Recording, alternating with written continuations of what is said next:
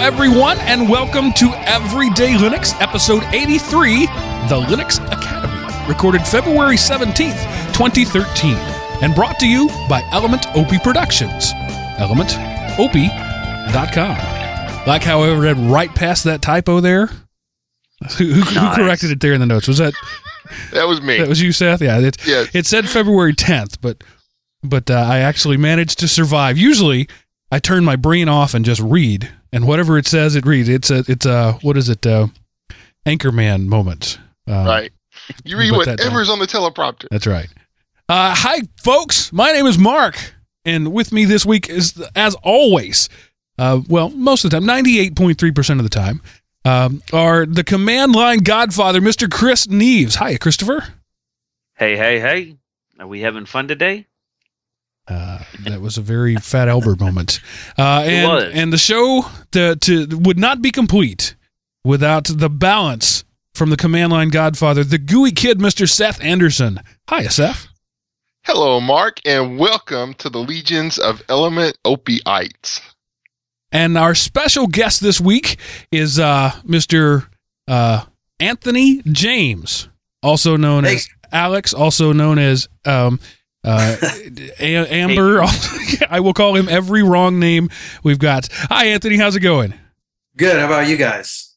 Uh, Doing pretty awesome. good. So tell us, uh, give us a five second, Now I'll give you 35 seconds blip about who you are and why you're here. Well, uh, as you said before, my name is Anthony James, and I'm here because of the Linux Academy. Uh, a little bit about my background is I work in an enterprise environment uh, on a Linux team that uh, for a media company that hosts uh, a lot of large sites on the internet. And my background starts about 10 years ago when dial up was really, really prevalent in our area. I worked at a dial up company and we used Red Hat for our web hosting. And that's when I first started getting into Linux. And I'm here to tell you guys a little bit about the Linux Academy. Great. And we will get to that uh, shortly.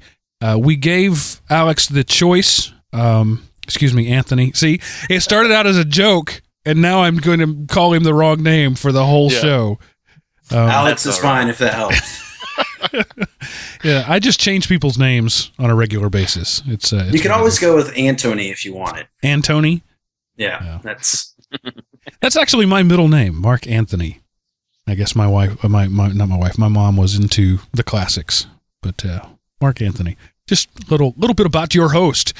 Uh, so yeah, Anthony is here uh, to tell us a little bit about the Linux Academy. Seth uh, found this. Um, in, institution as he was scouring the web for interesting news articles as he is wont to do and he thought uh, hey let's let's get somebody on and talk about it. So that's what we're going to do but we gave uh, anthony the choice and we said we can either just do the interview and send you on your way or we can do the whole show and make you sit through it and like the true masochist that he must be.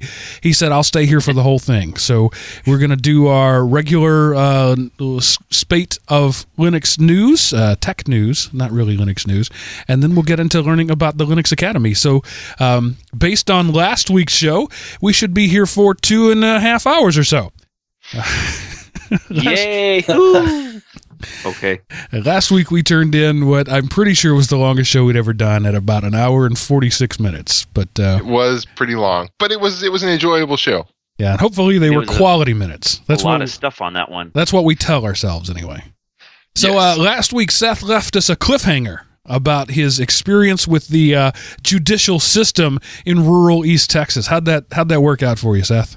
Well, I decided to, you know, go all in, and so I showed up in long pants. I didn't want to take the easy way out, but um, it was really nice. You know, they say to report at eight thirty, and by nine o'clock, we were sitting in the courtroom, and the judge gave us the whole: "Do you know anyone in the armed forces? Well, they're serving the country. You're serving the country too. I've been to Russia. Blah blah blah blah." blah. And uh, so by nine fifteen, however, they dismissed us for, for a two and a half hour break. Uh, and then when we came back, all of the cases, she had a couple of federal cases and then 10 criminal cases, they all settled. So all, all of us came back and then we were done by 11:30. So that was a I'll eventually get my $6 in the mail. I did learn something new you get six dollars the first day, and then any additional day, Van County is a big spender, and you get like twenty six dollars a day. So, you know, if you make it past the first day, you can really start banking. you yeah, so can no make jury- I've bank. still not been selected. Uh, so so long pants was the was the kicker. Huh?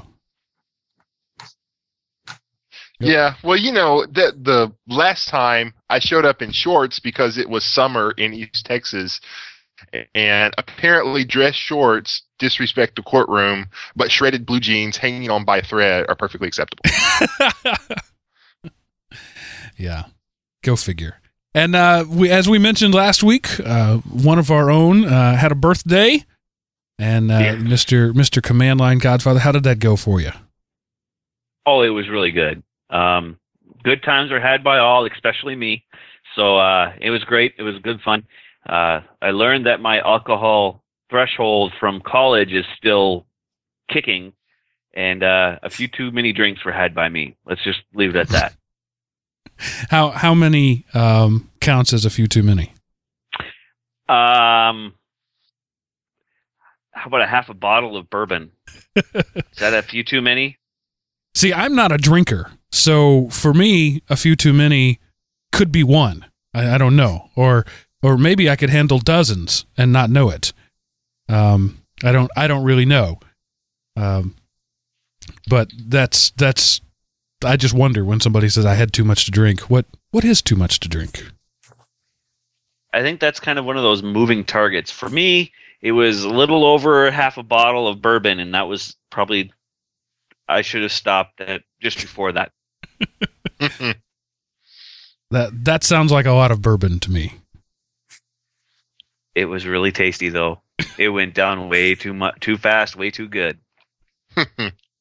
All right, I think I think maybe we should get off of that before this becomes Winos Weekly, um, or something like that. No, it'd be bourbon drink weekly. Bourbon is uh, what? It's a fortified whiskey. What is bourbon? I don't even know. Yeah, it, it's a it's a fortified whiskey. It, it's it's extra uh, filtered and extra brewed, and yeah, there's there's whiskey, and then uh, the the the high class cousin of whiskey is bourbon. All right. So I think they. That's the one that they soak in. No, uh, whiskey is also in oak barrels. So I see, I don't know. Yep. I have. I know. I only know about alcohol what I've seen on the Food Network. I'm I'm a teetotaler. Actually, a Mountain Dew totaler. Um. Okay. Starting with the first tech news. Um, because Seth is so fond of giving us numbers. Uh, we have numbers for you. The Linux distro that most runs the web. Yeah, um, I don't remember how long ago, maybe a month or two ago, we talked about um, how much, like, how many web servers ran Linux versus how many ran Windows. And so I came across this web stat that talks about of the Linux or of the web servers that are Linux based, what distro, um, what percentage is what distro. And uh, so I just thought it would be cool to know the top five is number one is Debian with almost one third. Uh, number two is CentOS with just over a quarter. And then Ubuntu, surprisingly, is number three, and it is gaining ground. And fourth is Red Hat, and fifth is Fedora. Now, I know this is just anecdotal evidence, but that totally surprises me because I have never run a Debian web server and I don't know anybody who's ever run a Debian web server. Yeah, that, I Yeah. go with that one. Um, so, Yeah. like I said, it's just my sphere of experience. I don't know any terrorists either. Uh, but, um, you know, I just find it interesting that Debian would be at 29.7%. Uh, It surprises me. Oh, it went up. with- Is, is it? That's right. Later in the year, it went up. Yeah, 30, 32.9. Debian is great is gaining and Ubuntu is gaining and CentOS is holding kind of steady and most of the others are kind of falling. Hmm. I suppose. I mean, d- Ubuntu is taking over the world, regardless if we like it or not. And Right. Debian is the great granddaddy, so I, I can understand that, I guess. But I mean, I would have expected CentOS to be the the monster in the in the corner, and it's kind of not. Well, here's here's my theory behind that. Um, web services today are multimedia services, and CentOS sucks when it comes to multimedia because it because it tends to be so old. It, it doesn't have the latest PHP. It doesn't have uh, the latest uh, Flash encoders and that sort of stuff in it. Um, and and Debian doesn't really come with all that easier, but it's easier to put those in. So that's that's my um, wild guess as to why Debian and Ubuntu, which is a, a Debian derivative, uh, uh, between the two of them make up fifty percent of the market. That would make sense. And then uh, Red Hat, you know, was is really the standard for people with money. Uh, yeah, Right. So the the top three there don't cost anything, and so people are going to use those. it makes me it makes me wonder though why Fedora is even on there. That's that's kind of bleeding edge to be on a web server.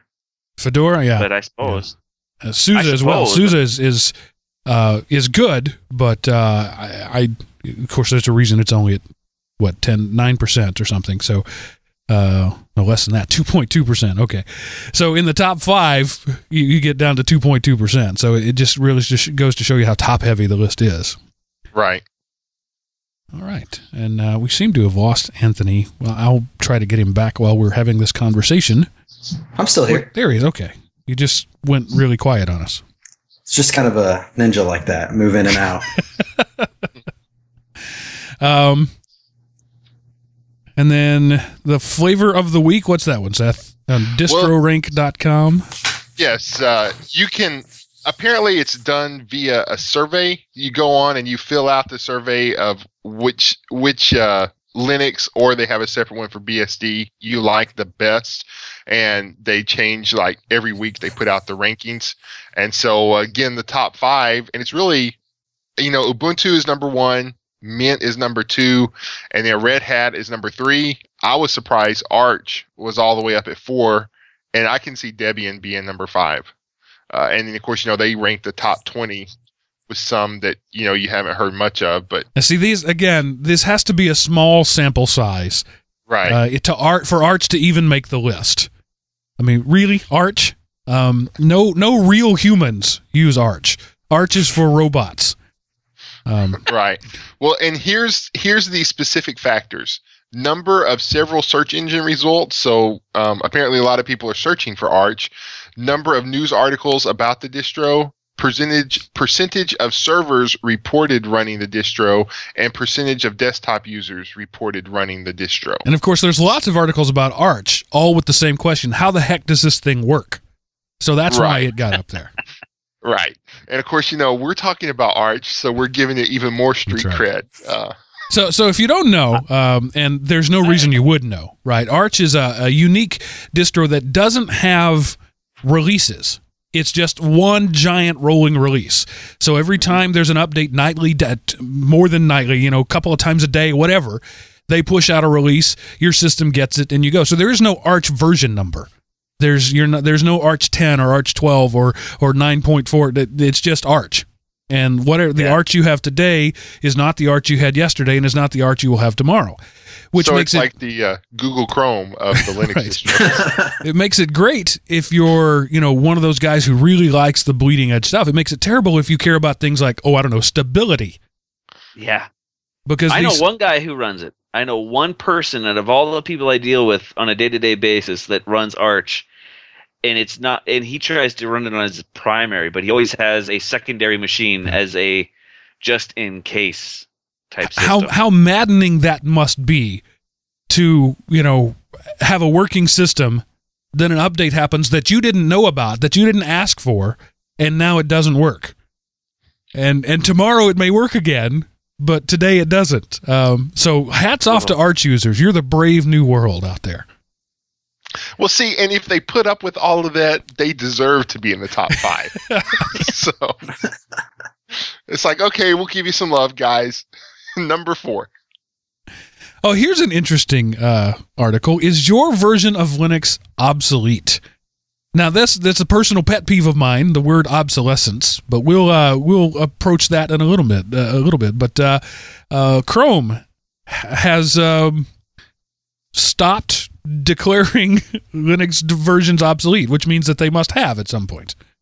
Yes, um, Chrome would look at the uh, GTK installed, and based on what GTK was being used, it would determine if your system was obsolete and therefore no longer be supported in the uh, future releases. And so it won't call them obsolete anymore, but it still will not work um, once you get past a certain thing. And so even if you have the current release of something, say Red Hat, because Red Hat is based on an older, um, like C or something like that, it won't update, and you're stuck at you know whatever version of Chrome. You know, like for example, yesterday was 25, today is version 897. You know, you're stuck at 25 until uh, Red Hat updates their base stuff. Yeah, and it doesn't mean that it stopped working. It just they stopped sending you updates because you're right. obsolete. Now, here's my mini rant about obsolescence. Um, n- very, very, very few computers that have ever been built can literally be considered obsolete. An obsolete computer is one that uh, an obsolete system, be it a computer or anything else, is one that no longer forms the function for which it was designed. Okay, my refrigerator is 15 years old. It's not right. obsolete. Still keeps my food cold. Uh, my car is seven years old. Not obsolete. Still gets me where I want to go. My computer is six months old. It's obsolete. No, it's not. It still does exactly what it was designed to do. Uh, now, there does come a point, like, for example, your 386 is obsolete. It can no longer do what it was designed to do because there's just not software or operating systems uh, that function in the modern world. I tried it recently. Linux dropped it from their kernel. I, I tried recently, um, uh, well, not terribly recently, a couple of years ago, to get on a machine with a Pentium uh, 100 uh, w- running Windows 95 and IE4. That's obsolete. You literally cannot function in that system. Uh, you can't open any of the latest versions of any of the Office documents uh, from anybody. Um, you can't read modern PDFs. You can't. You can't even get on the web. Just not doable. So that I would consider obsolete. But look how far I had to go back to get right. obsolete. I had to go back 20 years to actually get something that's obsolete. But uh, in the computer world, we throw in that, you know, my phone, your, your phone's seven days old, it's now obsolete. You got to get a new one. No, it's not. It's fine. It still does the job. Right. Well, and that's the, the message that Google used to display uh, is quoted Google Chrome is no longer updating because your operating system is obsolete. And now it's saying um, basically we don't update because your your thing's old. So uh, now it says now it says Google Chrome has stopped updating and no longer supports this version of your operating system. So they just basically said it nicer. Um, yeah, so they're still snobs. They're just right. being less rude about it. Yeah. Hmm, go figure. Doubt on the chat room in in Jeff Foxworthy styles. If your computer runs an OS loaded from reel to reel tape, it might be obsolete. Right or Arch. I, I don't know. Ouch. That hurt me from here. well, you know, you could have loaded it from reel to reel tape and it updated all the time. So I don't know. Yeah.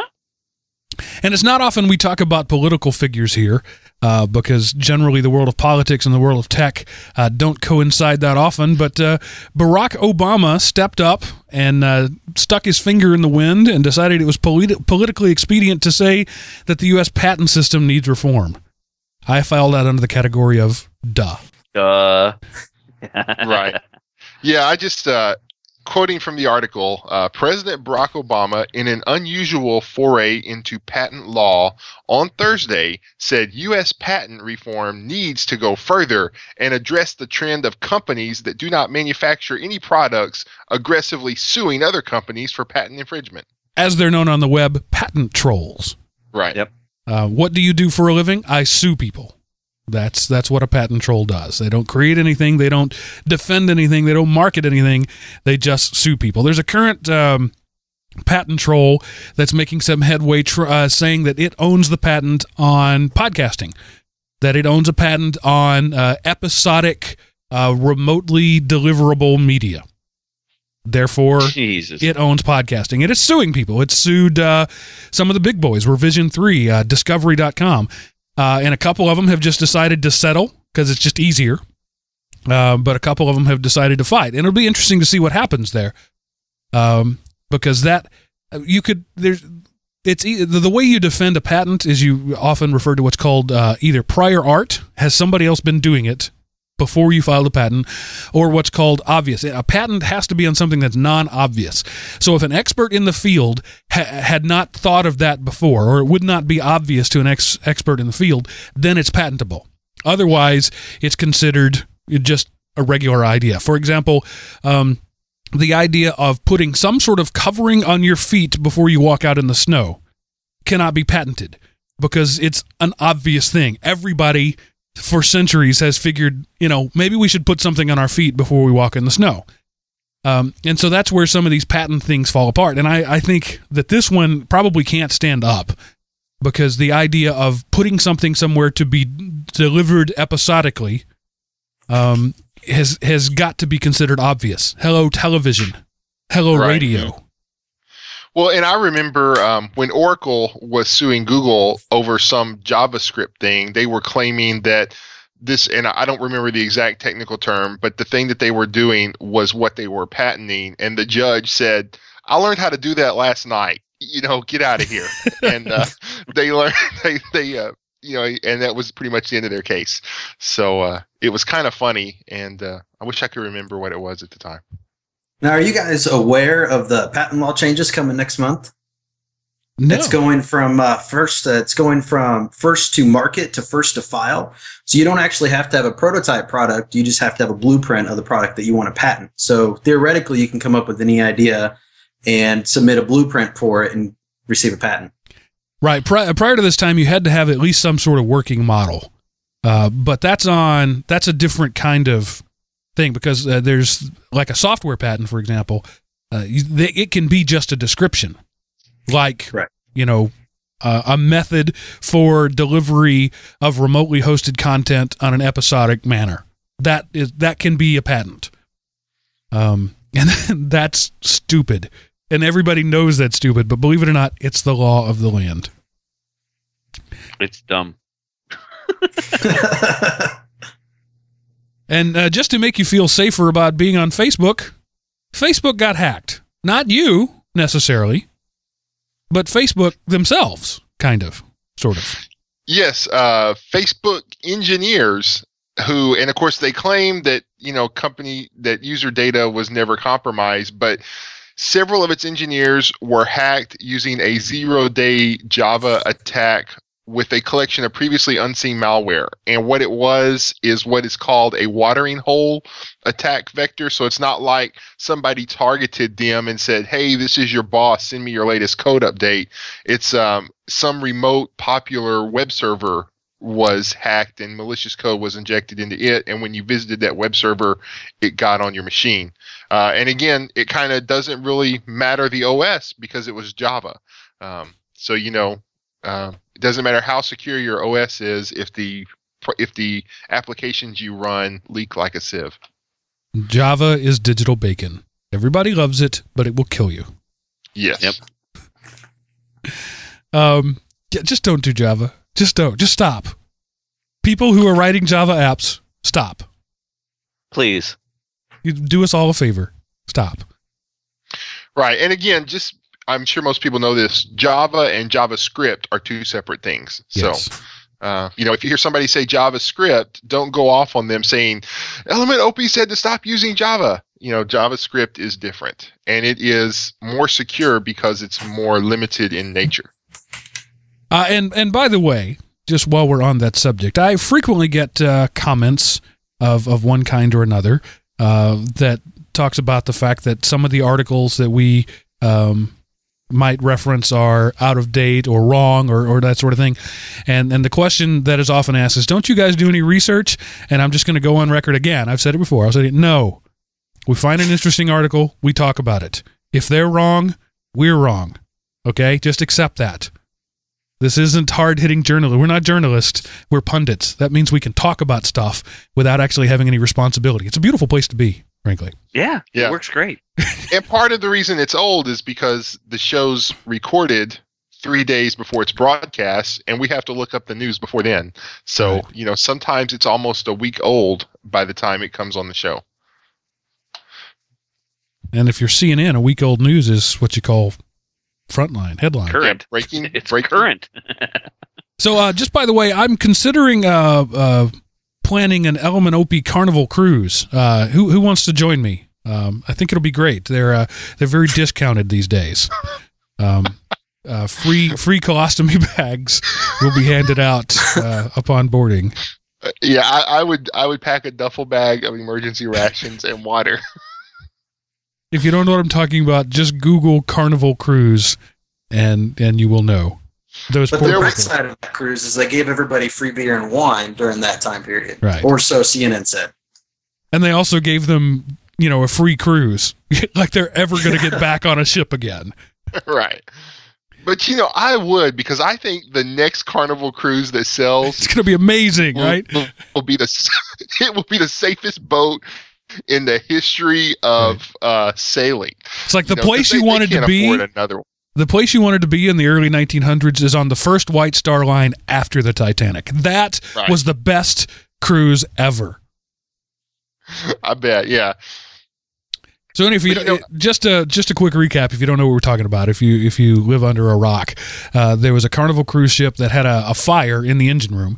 Didn't hurt anybody. Fire was put out, not a big deal, but it knocked out the engines. The engines produce electricity and and powered the ship. So among the many systems that didn't work were the water purification systems and the toilets, uh, and they couldn't go anywhere.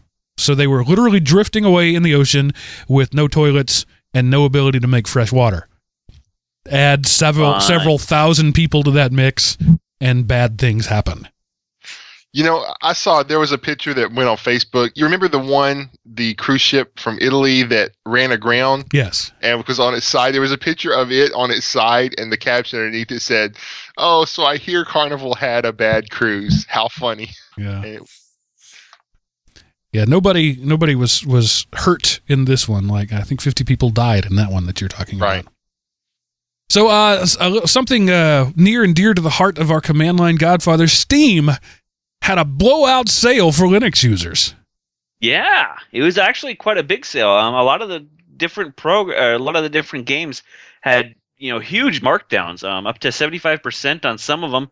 Um, that's and, you know 50 60 percent on others, uh, and some of them are older games, you know, uh, but there are a few that are current. Um, such as like you know those World of games are obsolete Counter chris Strike. you can't enjoy them anymore Uh, they're obsolete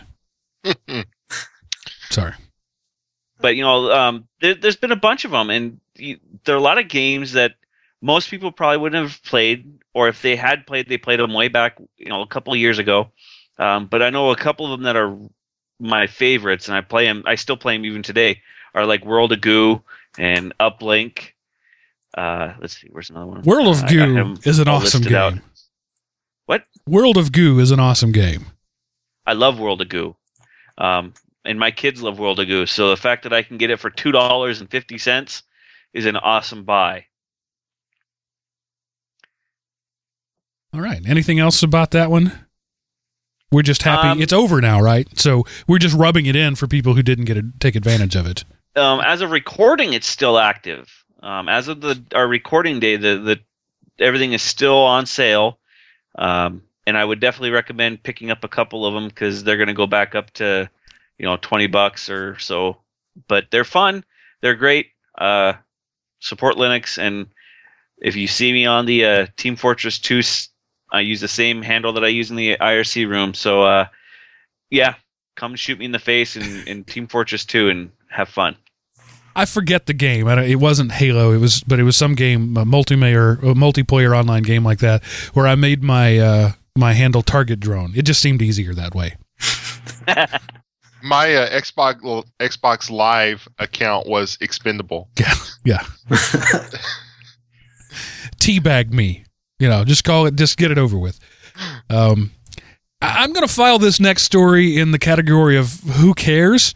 Uh, but HP may or may not depending on who you believe, be dumping WebOS and even Windows RT and will release a tablet running Android. Maybe. Kind of. We're not sure.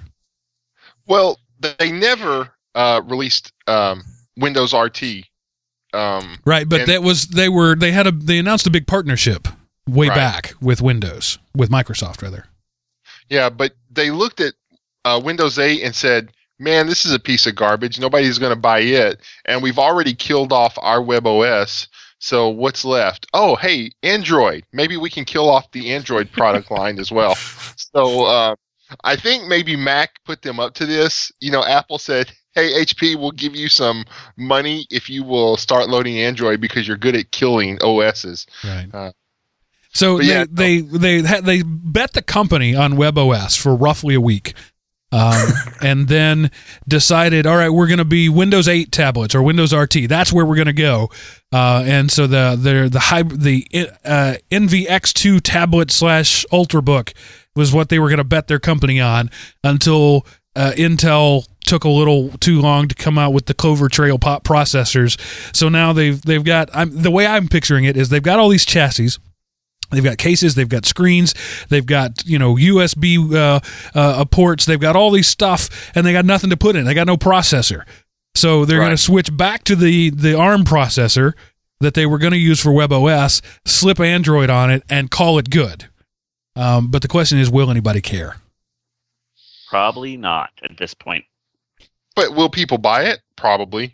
Somebody You will know, buy it, sure.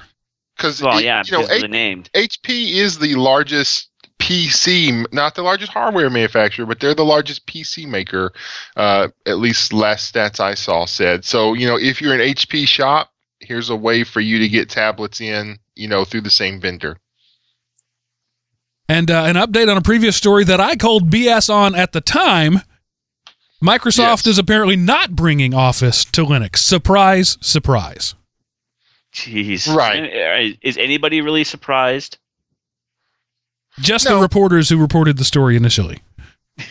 yeah, I you know I don't I just figured you know we we talked about it and then we kind of talked about some of the why or why not behind it, but they have they've denied the rumor that it was ever going to happen to begin with now. So Yeah, ZDNet, ZDNet.com introduces the article in this way. There's a story going around that Microsoft might be porting Office to Linux. If you believe this story, I have a wonderful, lightly used bridge in Brooklyn I'd like to sell you for a mil- mere million dollars cash. Um, and no, Nice. Nobody who knew anything believed that was going to happen. But Right. that doesn't stop Ars Technica and others from, from uh, reporting on it. And Everyday Linux. right, Because, you know, that's that's what we do. We talk about stuff. We reported on it, and then I called it BS. Um, Yeah, I think everybody did. called it BS. Yeah. And so uh, we also talked about UEFI. That's been a, a hot uh, debate. Um, and Samsung uh, produced a laptop that if you didn't boot Windows on it, it would brick it. Well, it turns out it bricks it even if you do boot Windows on it. Nicely done, Samsung. Well played. Right. So yeah, just the bug turned out to be UEFI and not Linux done wrong. So I just wanted to mention that. So It says, uh, you know, even when running Windows can brick some uh, Samsung machines. Uh, basic. We've talked about this before. Samsung was not only stupid, but colossally stupid in the way they implemented UEFI. UEFI, UEFI isn't broken. Linux isn't broken. Windows isn't broken.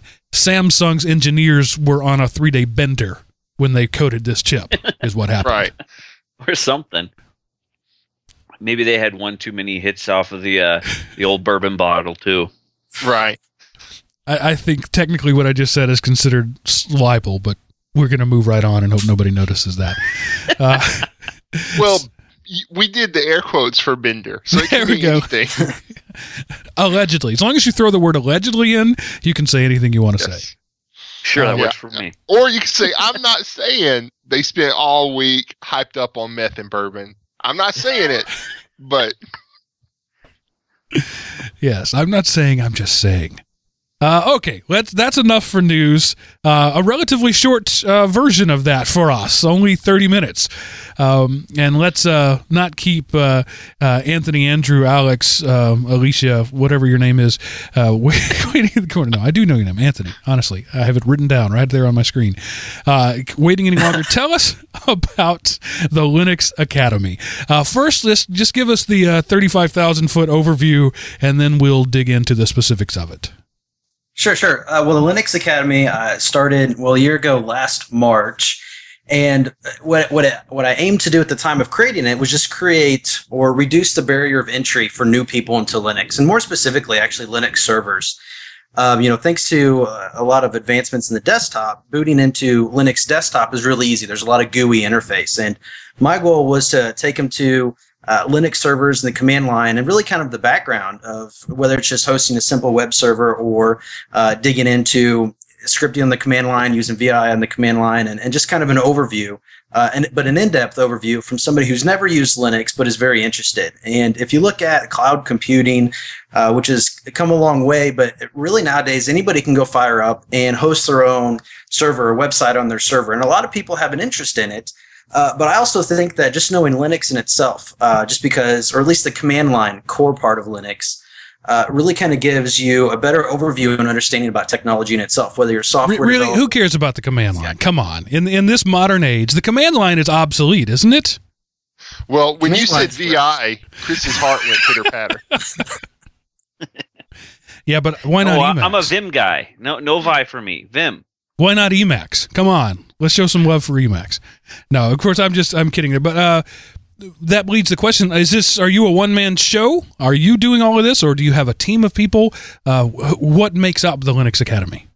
Well, I started as a one man show, but to be honest, still, I mean, you know, I've been doing Linux for 10 years, but there's still only so much that a one man can do. Uh, there's only so much content you can put out there, but there's only so much knowledge that one person can bring to, uh, to the, well, to the courses. And so I've actually recently brought on uh, another person who is, uh, he's a team lead in a Linux enterprise environment. He has 20 years of experience and he's going to start doing or has started doing uh, more advanced level courses uh, for the Linux Academy. So the Linux Academy really starts out, off as just assuming you know nothing.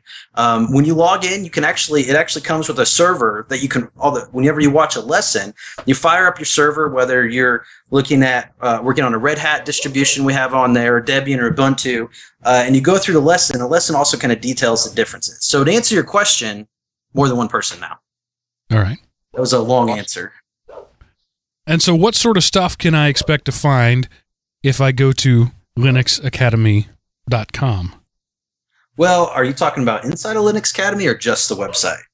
Um, which, however you want to answer that.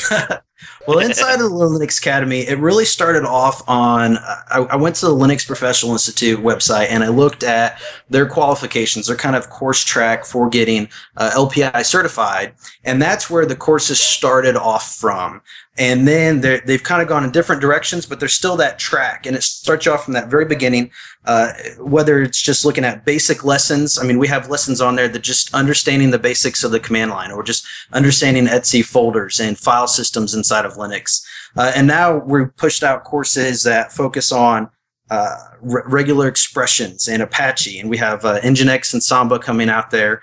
Uh, and I don't actually have the course list uh, in front of me. I can pull it up, but there's a lot of different items in there. Uh, so that's what you can expect to find in there. It's just kind of the it starts from the very basics and it goes step by step. You know, the courses are designed to take you, uh, you know, they're in 10 to 15 minute increments. Some of them are a little bit longer, but they focus on a single concept to get you from one point to the other point. and roughly how many courses are there? Right now, there's 100. There's 20 right now. There's 20 lessons waiting to be pushed out. Uh, if you're inside the Linux Academy, there's an upcoming courses uh, coming out there, and there's ready for them to be pushed out on there. And again, bringing on the new guy, I'm hoping to bring out some. Uh, well, he's much more experienced than I am, so I guess I'm not techni- not sure he's technically classified as new, but new to the Linux Academy to bring out uh, a lot more in the near future. Guys, any other questions? I don't want to monopolize the whole thing.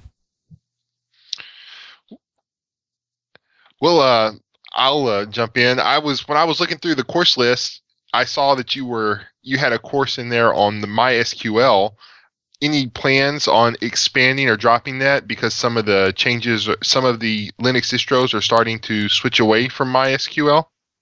Absolutely. And where I'm deriving that course from is the fact that in our environment, uh, currently in my professional career outside, you know, Linux Academy is not my full time job. Um, but inside of our professional environment, we're actually setting up some clusters for MariaDB. And we're, you know, I'm going to derive a lot of that information based off of our experiences and our tests and our uh, high performance and high load environment uh, and try to take those and apply those to the courses. So give me an idea. Uh, I'm sure there are samples on your website. If I were, you know, a, a reasonable uh, uh, host and had done any homework, I would know this. But uh, let's say I go to your website. Is there going to be a sample lesson that I can view?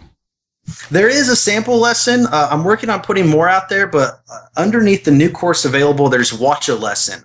And it's just one of the lessons that are out there uh, that you can watch. It's just a demo. I also have on the YouTube channel, the Pinehead TV YouTube channel, I push out a lot of the free stuff on there. There, uh, sometime in the future, I'm trying to work into the Linux Academy a free tier, uh, t- where it's even easier for people to get started. Uh, but again, the primary focus right now is really kind of working on the content and the lessons and having a complete uh, course structure and overview of Linux.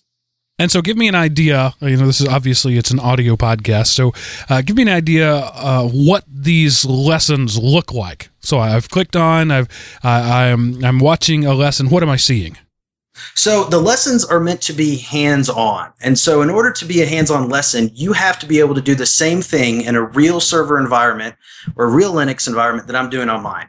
Uh, now, a, lot of people are already running Linux on their laptops or maybe have a virtual environment structure, but maybe some people don't. And uh, they're a little intimidated by it. So the lessons themselves actually use the Linux Academy lab server that you have access to while you're in there.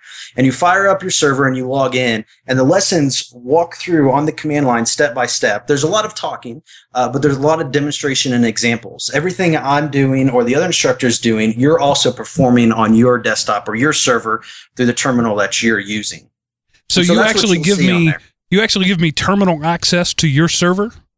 Right. The real cool thing about it uh, is the fact that you can go in. There's eight different distributions right now, uh, and you'll laugh at this. I had somebody request Arch Linux dis- server distribution, and well, of course, people would want it. training on Arch Linux. Yes, that's, that's well, not unreasonable at all. No one knows what to do with it anyway. Well, and it is one of the top five. All right, go ahead. We'll, we'll stop interrupting now. no, you guys are perfectly fine. I don't provide lessons on Arch. Somebody just just requested that. Uh, you know, it's a lab environment. If you want to be able to play and test on your server that's on there, I, I encourage that. If you want to go in there and delete half of your root directories, uh, a click of a button, your server's deleted and you can rebuild from a new distribution. So you can go from working on an Ubuntu or Debian based system uh, to learning package management or file or networking structure on a CentOS or Red Hat based distribution uh, to kind of really visualize the difference that come between the two. And you're doing uh, and that by way of VMs? How are you handling yes. that on your end? Virtual machines, yes. Okay. Uh, which one? Yeah, wh- I was just going to ask that, Mark. I was going to ask, are you using uh, KVM or virtual machine or VMware? Or what's the, the base? Uh, what, what's the Amazon backend? Web Services EC2? Oh, okay. So you're using okay. their VM in- infrastructure. Nice. Yes. Uh, I, I, came from my which makes it bleeding fast, right? What's that? It makes it super fast, right? I mean, you can delete a server and fire a new one up within 20 to 30 seconds. So if you totally screw something up while you're learning and you just want to start over, all you have to do is click delete server and fire it up, and it builds it. Uh, it provides you with an IP address and you can log into your server and you have your credentials on there and that server's for you to do whatever you want with. Now is there any gui love for our friend the, the gui kid? Or is it all command line not yet um, not yet i would love to get there uh, but the focus of it has been if you go to linuxacademy.com you see that it says learn to run linux servers so the focus is to try to get the entire overview of Linux servers. When you say that, you know, there's a lot of Linux command line that's not just Linux servers. You can understand the entire depth of Linux, the file structures, uh, log management, uh, partition management, all that stuff along with it. But there's not GUI love there yet. Man, Unless, always keeping the GUI down. you, we could always use another instructor if you want to uh, provide some courses. Okay, well let's um let's go ahead. I'm gonna skip right over that. Uh, we do we do courses every week here on the Element OP Network. Yeah, that's it. Um, commentary at least. So you're using Amazon SC3 uh, or SC2. Which did you say? EC2. EC2. EC2. Okay, so you're paying for that. Yes. Um, you're not a wealthy benefactor, therefore I got to pay you. So let's talk about that a little bit. What does it cost to join the Linux Academy? Do I buy a lesson? Do I buy a month? Do I buy a year? How does that work? So I'll tell you what it costs, what you get, and why. Uh, so right now it's fifteen dollars a month if you sign up monthly. If you sign up quarterly, it's thirty dollars a month. And the reason for that is that Wait, wait, there's wait. different pricing Wait, wait, back up. You said if you sign up quarterly, it's thirty dollars a month. That's not what you meant to say. No, thirty dollars quarterly, ten dollars a month. Okay. Thank you for correcting me. if you, uh, I kind of lost my train of thought there for a second. No, that's all right.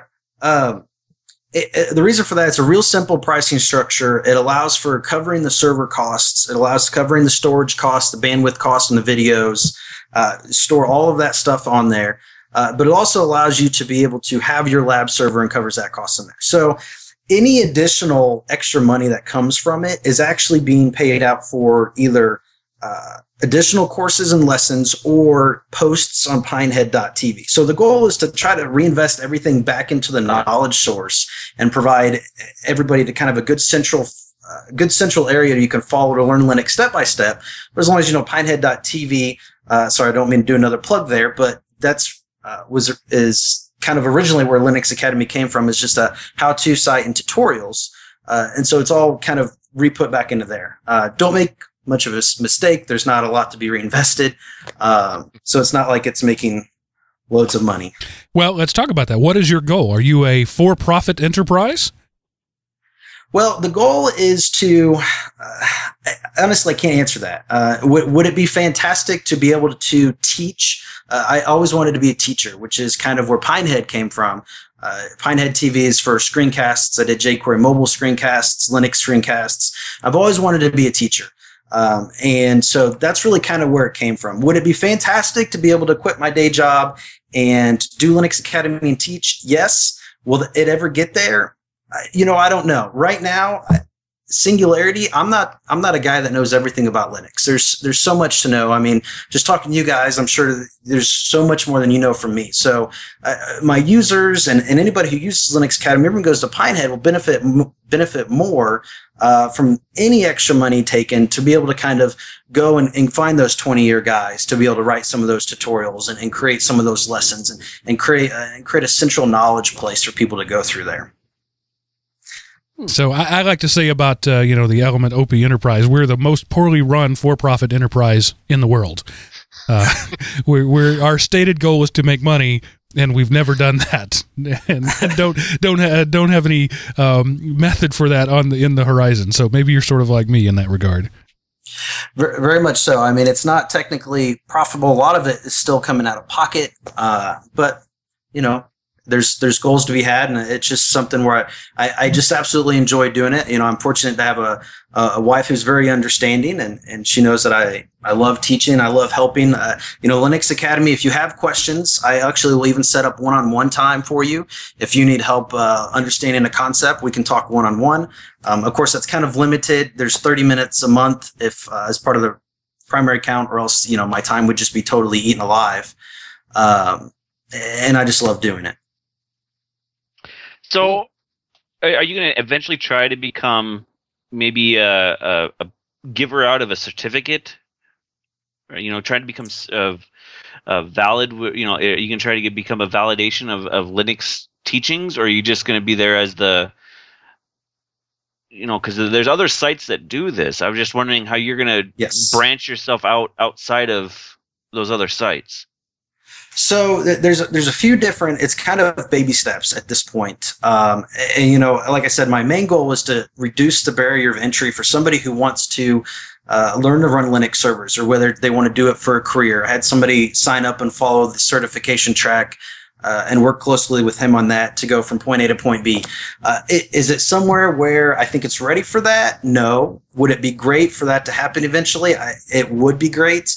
Um, I think more of what I like to build around it is a uh, is more kind of a, a community where uh, I would like to add quizzes. Uh, I would like to uh, everybody have a profile to kind of show how you did on your quizzes, the courses you completed, the amount of time you've spent, uh, and those types of items. Um, so I really, it's kind of more for the amateur aspiring person versus the actual certification track that a company might pay for you to go to. Uh, but but then again, the price is also completely different for those two as well. All right, so right, I sign right. up for a quarter, uh, and I pay uh, 30 bucks, which is basically buy two, get one free, right? So the, um, monthly is, is $15. So I get three months for, for $30. Um, I sign up there. So what, what do I get for 30? Is it all you can eat? I can watch as many as I want, as long as I want for three months. Is it metered? How, what happens there once I've paid for that?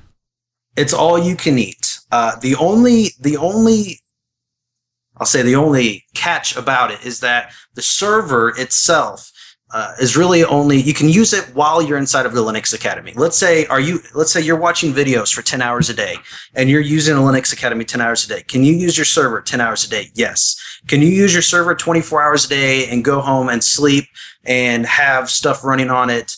Uh, no, it's really meant to be a prototyping lab environment. It's a real server, uh, but at the same time is it, there's a lot of management that comes with that, and again, a lot of costs that come with that.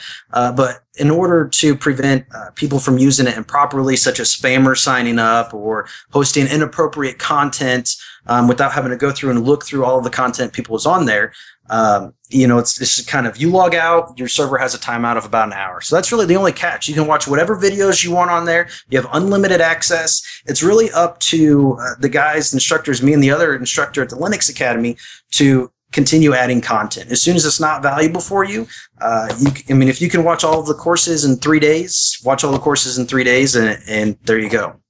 And so what uh, what's the average length of a course? The average length of the course is actually 15 to 25 minutes. Uh, I like to keep it a little bit more modular to keep individual concepts. I found for me, a lot of times I need to go back and just understand one concept.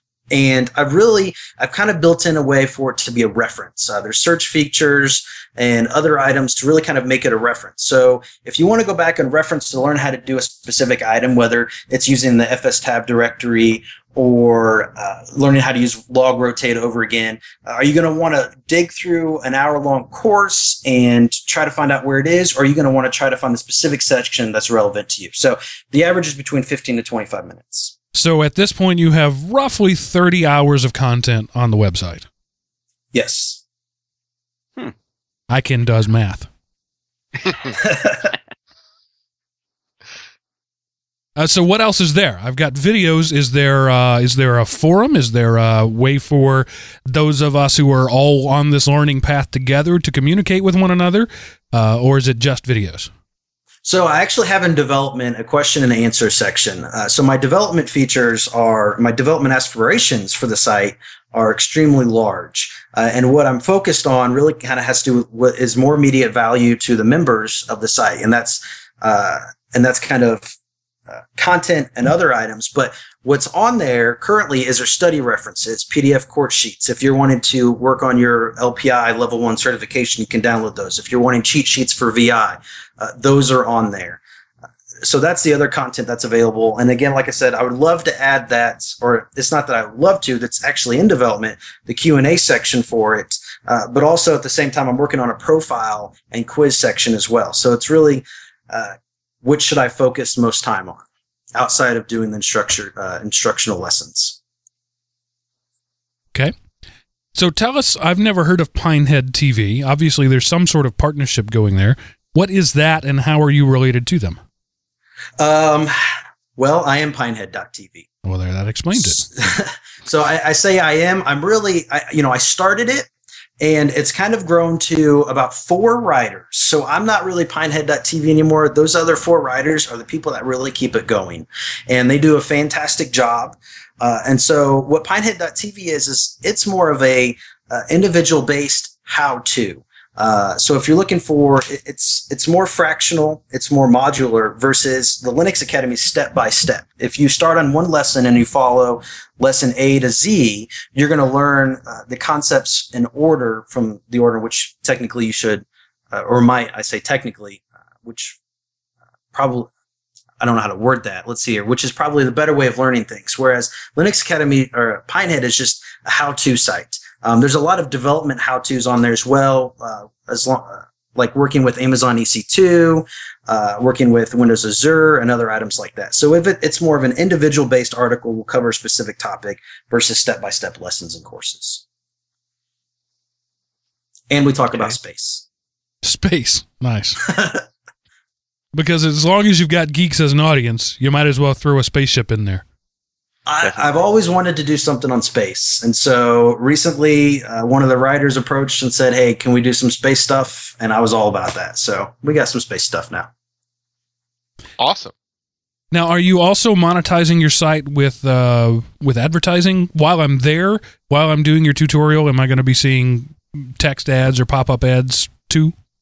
No, not at all. Uh, you you pay once, and everything else there is completely clean. There's no ads. There's no introductions to the videos. You start, you get rolling. There's no other annoyances on there. Uh, wow. Is there um, is there a way that I can download the lessons, or do I have to be interactively at your site to watch them?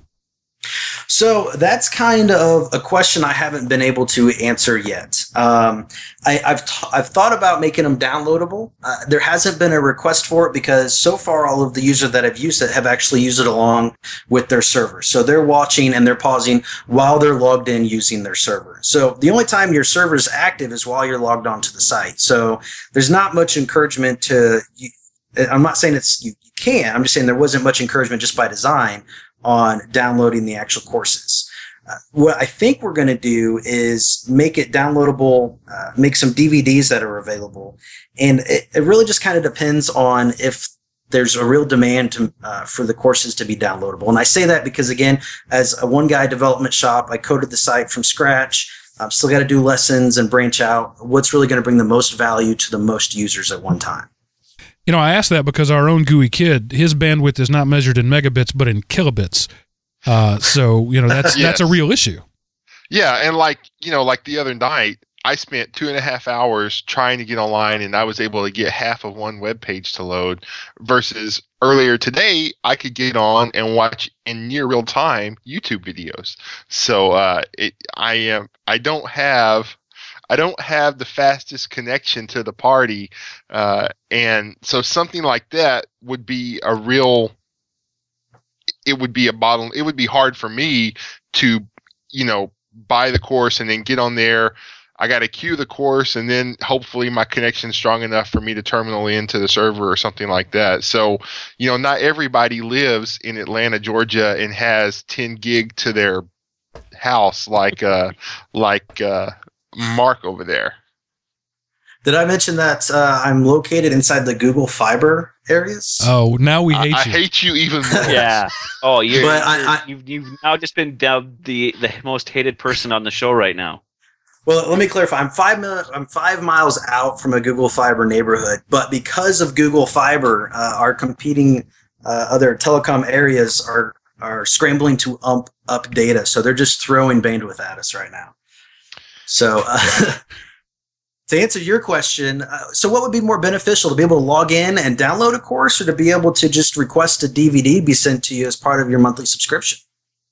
Well, e- either one. I mean, whichever way, because like one of the things I do, like when I'm going to do a, a new Linux distro on a test machine, I'll start a torrent of it you know, and then uh, I'll just start that torrent and I'll leave my computer on overnight and sometimes over the weekend. But eventually the torrent gets there and I can use it. Um, so e- either one of those options would be good to me. You know, um, it would probably be cheaper for you. Well, I don't know, if, but I would be comfortable doing either one to either download or have a DVD.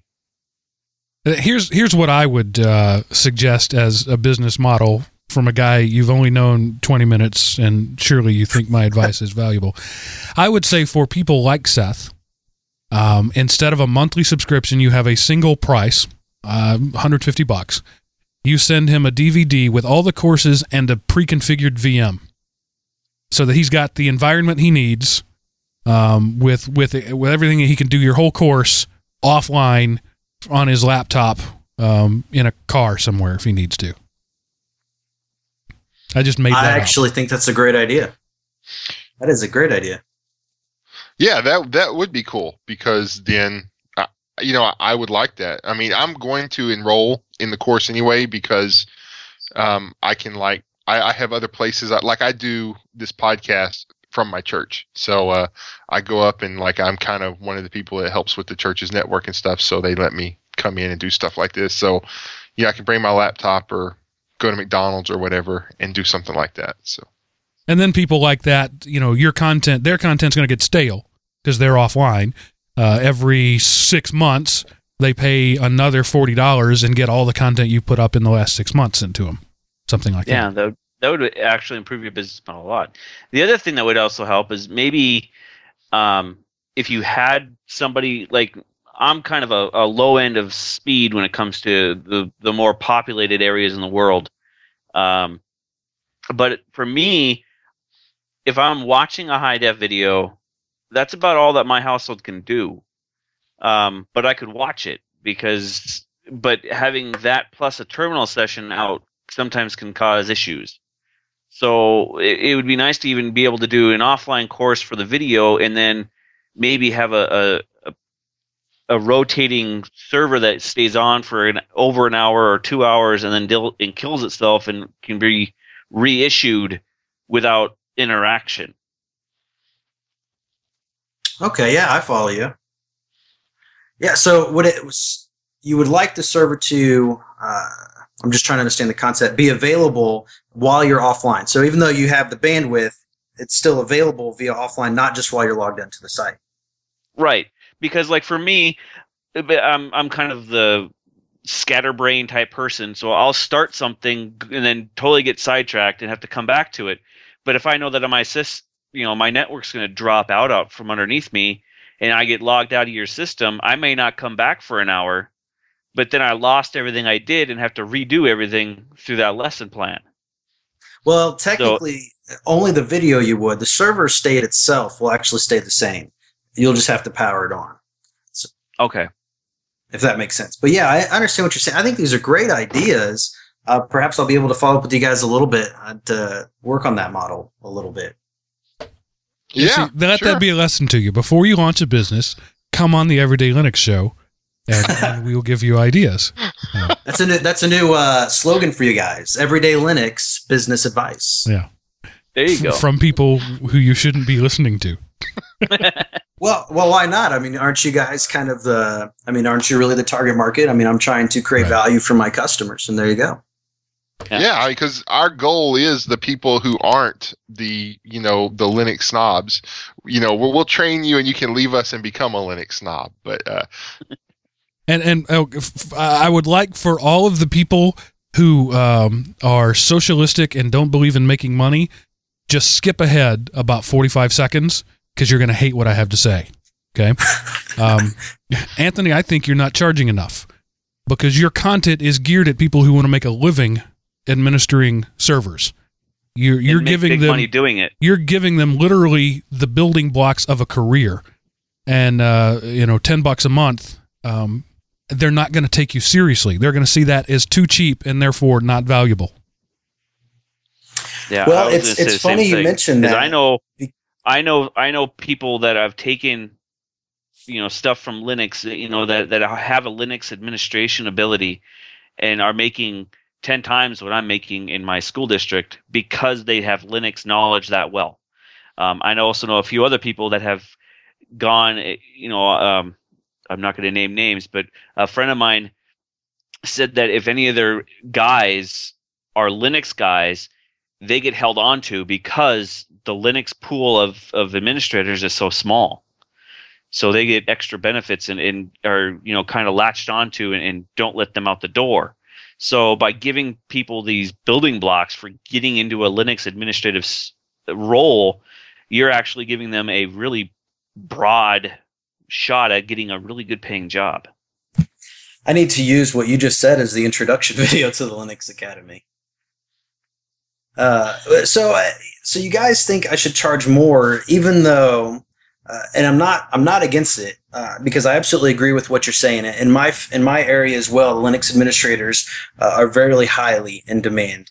Uh, so, even though are we, is that increasing the barrier of entry? Now, I know there's a lot of places that provide the type of training or similar training that this provides to, which goes along the certification and career path, are usually in the thousand to two thousand dollar car uh, classes per course. Uh, are we really are we would that be increasing the barrier of entry for people or would that actually be helping them value and if they're paying for it more uh, really kind of help them continue learning because going from knowing a little bit of linux to being career ready isn't always just a simple task well, that's that's well, one of those points where um, the community mindset and the the putting food on your kid's table mindset uh, sort of collides. Uh, I totally I, I, stand behind. I mean, everything we produce here is free content, um, and and my my good friend over at ProfessorMesser.com. Uh, same thing. Everything he does, well, not everything. He he sells stuff too, but he pr- produces tons of free content. But at the same time, I think that there is more money to be made if you put together a certification program and and maybe partner with some of these uh, testing companies that offer certifications and and jack up your price, it makes you seem more legitimate. Um, you know, it, as ridiculous as that is, people feel better when they sh- uh, open their wallet and pay for things. Um, you know, another idea that they could do is a tiered model.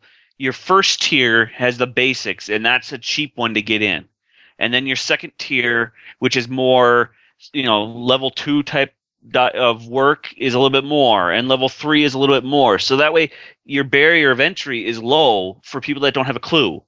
But then if you have someone who has, you know, like me and Mark and a little bit of Seth here, we have Linux experience, but maybe we don't know how to do something with EC2. That could be a tier two class and cost twice what tier one does.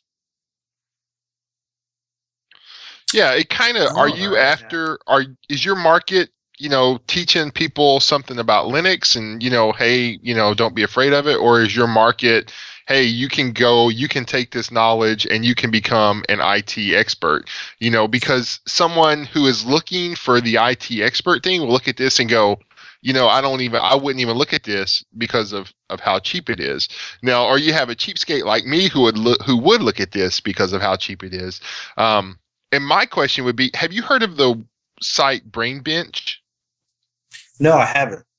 Um, they have, I haven't looked at them in a long time, but they have a bunch of different courses.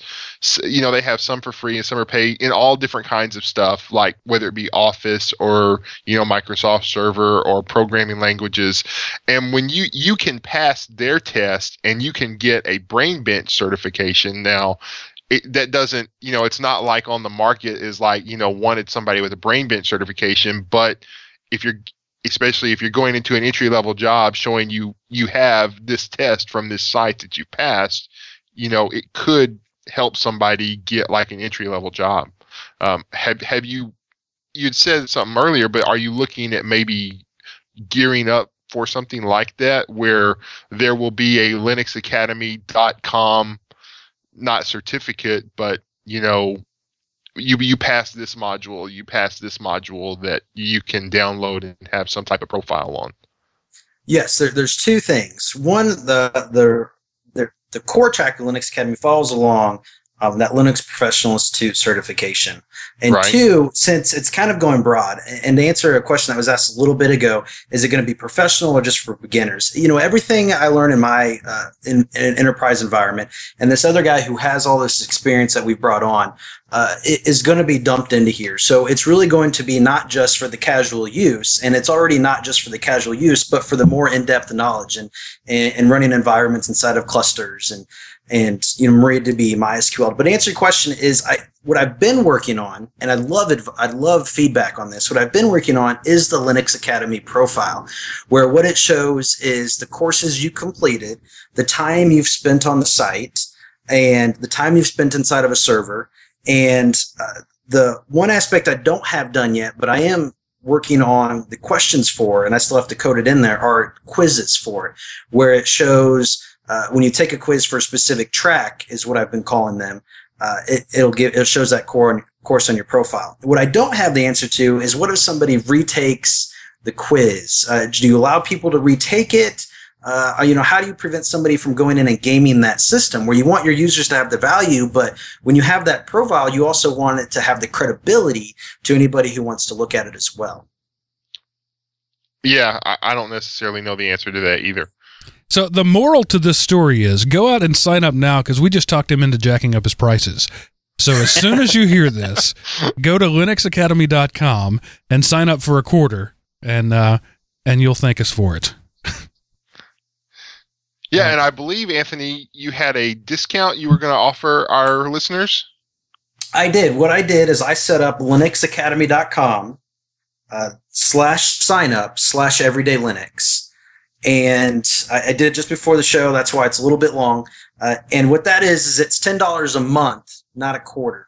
Uh, so that's a the barrier of entry for anybody who wants that lower price or for somebody new who doesn't know uh, is in there. And you're probably right. I probably am going to go uh, jack up the prices a little bit now since we're adding on the the content. And you guys have provided absolutely great feedback. I don't know if I got more from this or if everybody else got some. this has been great. I you know I just. Uh, I, I want to see it continue. That's the way I see that.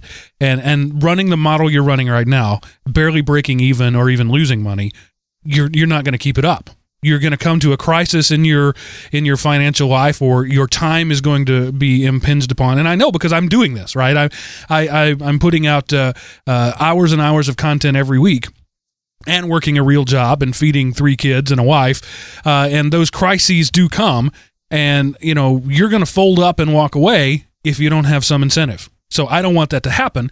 So people who are mad at me right now for talking you into to raising your prices, um, the idea is to keep it around because it's a good yeah. thing. I, I love the site. I mean, um, if there's a lot of the the classes that you were the courses that are really interesting, and I haven't I, my my level of knowledge in those in some of those courses are really low, and this would be a great way to get some of the some groundwork for some of those some of those building blocks, like I was saying earlier, to get me f- even more versed. Absolutely. What what I try to do is is is dig into the in in deep in depth items, uh, items that a lot of times you you miss, but are very important. Uh, but as well as cover those other topics that you uh, don't always miss, but really want to learn how to do, whether it's setting up Samba on your home network or or you know system performance monitoring tools and other items. And, and I'm I'm really glad you guys like it, and I'm really glad that you had me on. I appreciate it. All cool. Right. Yeah. Uh, so I think that's a good place to to wrap it up. Uh, again, linuxacademy.com slash sign up slash everyday Linux. Uh, and I'll put that link in the show notes as well. And that gives you a, uh, what is that, 50%? Not 50%, 20, 30% discount. 33%. That's it. It's 15 to 10. 33% discount. Um, I said I was good at math, then turns out I'm not. um, so, Anthony, st- uh, stick with us just a little bit longer. Uh, we have our regular um, sort of wrap up thing for the show. We have our tips of the week, beginning with the Command Line Godfathers Command Line of the Week.